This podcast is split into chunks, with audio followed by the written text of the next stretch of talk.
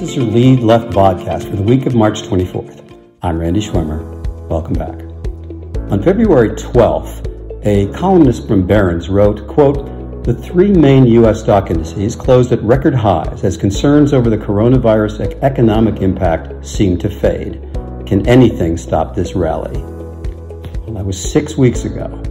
The Dow was at 29,551. Today it's 8,000 points lower.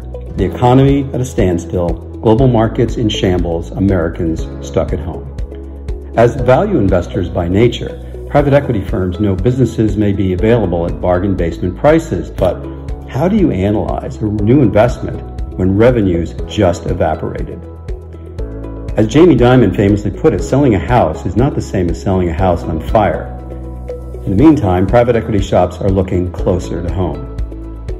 Since the coronavirus emerged, firms have been struggling to analyze how it will affect both portfolio companies and add on acquisitions.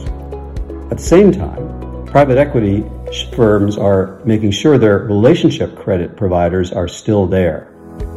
As assessments of borrowers' financial health continues, conversations will move to specific requests for remedies to bridge issuers over the challenging quarters ahead. Right now, the number one priority is liquidity. Circumstances are changing daily, if not hourly.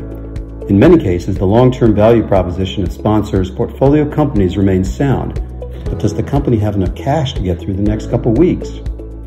Given the sweeping outages of employee attendance, few industries are being spared.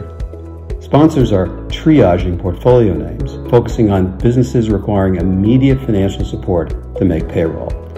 The others can wait until tomorrow. Are screaming bargains to be had? Perhaps, but who's willing to step into a falling elevator? We suspect once some stability returns, big investors will start making big bets on brand names. Remember Warren Buffett buying Goldman stock in 2008? New business will then open up for the rest of us. It's just a question of timing, whenever that is. Next week, how are direct lenders supporting their private equity clients?